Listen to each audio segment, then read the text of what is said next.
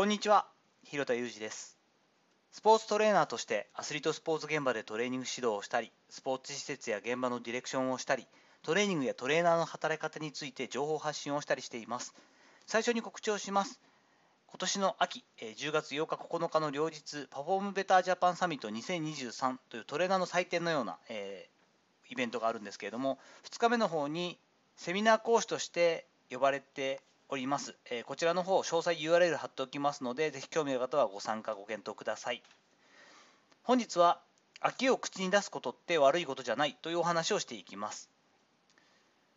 本日もあったりするんですけれども、個人相談という形でキャリアに関する、えー、壁打ちみたいなことを、まあ、ある意味お仕事としてもやらせていただいてるんですけれども、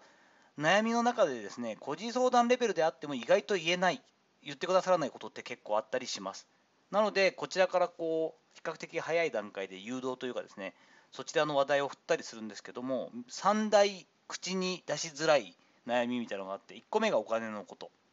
そして2つ目がそもそもの方向転換みたいな話、そしてもう1つ多いのが、実は飽きてるんですという悩みだったりします。この3つにどれにも共通していることっていうのは、こんなこと言うべきじゃないよなみたいな変な倫理観で、これはもう日本人独特のものなんじゃないかなと思ったりもするんですが、今日のテーマ、えー、飽きている問題に関してはですね、こんなことで嫌になってしまっている自分を知られたくないというか、それを言いたくないみたいな気持ちも感じたりするんですね。なんかこう、飽きたりすることってありませんか？って恐る恐る言われたことが何度かあるんですけれども、毎回もう、なんだろう、少しこう、食い気味に、いやいや、もうもういつも飽きてるよって 言うんですけど、飽きているということを口に出すこと自体、これはもう全く悪くないし、その感覚を大事にしてほしいなと思うこともあります。私のケースで言えば22年やってますから、どれだけこうルーティンワークというかですね、決めたことを続けるのが得意なタイプの人間だと言ってもですよ、それこそ早朝からトレーニングルームにいて、同じプログラムをですね、例えば1時間3セット3、3グループ、4グループってやることもあるわけで、そこから今度ちょっと移動して最近はですね、違う競技スポーツに行きますけれども、1時間2セット、1時間2セットとか言って、結局、実動で8時間きっちり働かせていただきつつ、ちょっとプログラムが変わるものの、ウエイトトレーニングを、えー、1時間かける8コマ、9コマってこともあるわけですよね、日によっては。また、まあ、競技スポーツ、自分の専属でやるスポーツというか、組織に所属している時なんかは、オフの期間なんかはむしろちょっと地獄といえば地獄ででして、朝に決められた時間に9時から、えー、そのトレーニングルームに入って、いつ選手が来るかわからないけど、9時からいると。で帰るのが6時ぐらいに帰ろうかなと思ったら6時ぐらいから来る選手もいたりするわけですよねプロだったりすると。で結局9時から8時まで同じトレーニングルームにそもそもずっといたってなると思うか。うわーって叫びたくなるっていうかですね。もう気狂うんじゃないかと思って俺ずっとここにいるのかみたいなことも過去に何度もあったりしてですね。実際に声を上げたりしたこともあるぐらい、まあ、飽きたな大変退屈みたいなことっていうのは、えー、まあ正直飽きてきたなっていうことをぼんやり思うぐらいのことはもう最近でもざらにあったりします。まあ、それ自体をなんか罪悪感を持つことはなくて人間なんで当たり前なんですよね。ででもどうすれば新鮮な気持ちで臨めるようになるかってことを考えることは必要だったりします。当然その同じトレーニングを指導している中特にウェイトトレーニングなんかは単調になりがちですけれどもその時に意識をいい具合に飛ばして安全面を確保しつつこの子はどういうふうなことをプラスアルファでやっていったら良くなるんだろうとか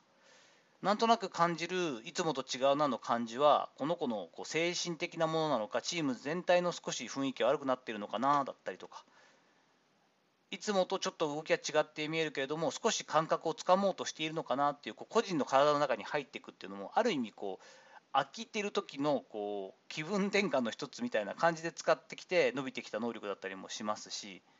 またある程度その本当に徹底して飽き尽くすというか同じことをもう量をやることによってもう身に染み込むというかですねもう本当に息を吸うように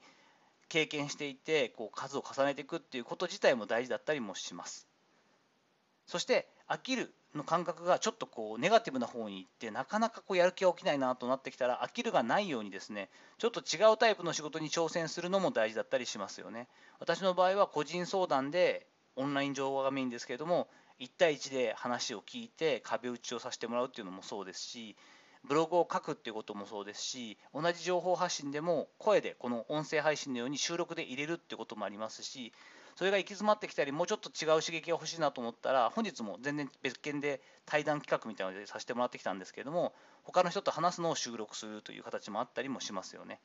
その上で、え、職業人講話といってこの間も行かせてもらいましたけれども学生たちにスポーツトレーナーってこういうお仕事だよって話す仕事をさせてもらったり、え、告知でさせていただいたパフォームベタージャパンサミットということでパフォームベタージャパンという、え、団体から外の外部の講師としてお声がけいただいて違うところの場所に赴いてお話をさせていただくといった感じでいろんなタイプのお仕事をやらせていただく挑戦していく。それによって改めていつも自分がやってる比較的ルーティンワークに近いというかいつも一番多くやってるお仕事に対しても新鮮な気持ちで気づきを得ることができるということもあります。こういったことにどんどん挑戦していくのも大事ですよね。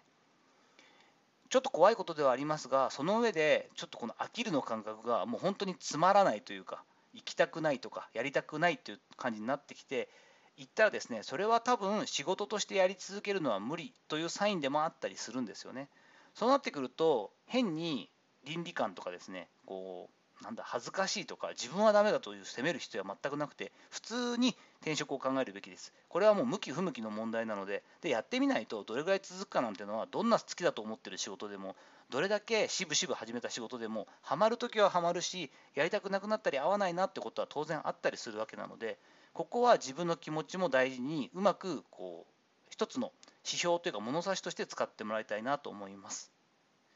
飽きる。飽きというのは重要なサインだしこの部分を無視しないこと。これが自分のストレスのないキャリアプランにもつながりますし自分の人生を豊かにすることにもつながるしひいては自分の仕事を通して関わる他の人たちへのこう充実感とか幸せにもつながったりすることなのでここは無視しないようにすることが大事だと思ったりしています。さていかがだったでしょうか？本日は秋を口に出すことって悪いことじゃないということでちょっとレイヤーというかですねこう段階がありますけれどもその飽きるってことはまず口に出していいんだよってことから、え、そのレベルというかですね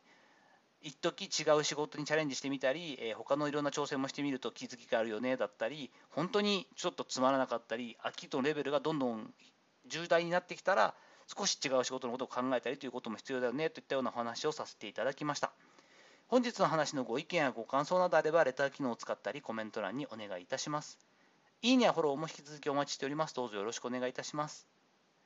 本日も最後までお聴きいただきありがとうございました。この後も充実した時間をお過ごしください。それではまたお会いしましょう。広田裕二でした。